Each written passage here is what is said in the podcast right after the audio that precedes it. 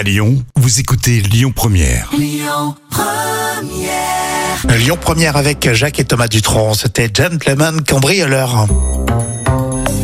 Encore une fois, le pire a été évité, ou presque. hein. C'est la folle histoire que tu vas nous raconter, Jam, et ça se passe en Australie. Oui, c'est une société minière qui vient de s'excuser publiquement auprès des Australiens.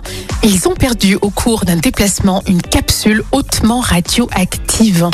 Et la frayeur pour la population locale, hein, les forces de l'ordre qui ont découvert cette cargaison avec le visuel radioactif, et bien sûr un immense embarras de la part des professionnels du transport. hein. Oui, c'est ballot, hein. Alors en fait, euh, en ce jour de janvier, euh, la capsule radioactive tombe d'un camion alors qu'il roule du site minier dans le désert jusqu'à la ville de Perth.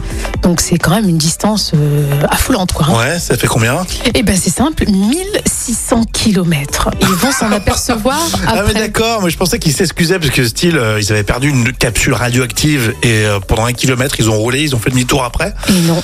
Non. Ils, ils vont s'en apercevoir après avoir parcouru 1600 km. Non mais déjà, tu fais jamais de, autant de distance euh, pour partir en vacances.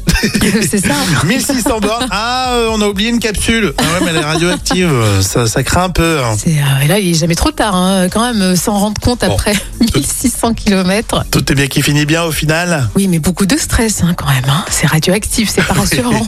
T'imagines, tu trouves ça sur le périph' à Lyon. Bon, on continue avec Sia et Amir tout de suite sur Lyon Première. Voici 1 plus 1. Écoutez votre radio Lyon Première en direct sur l'application Lyon Première, lyonpremière.fr et bien sûr à Lyon sur 90.2 FM et en DAB+.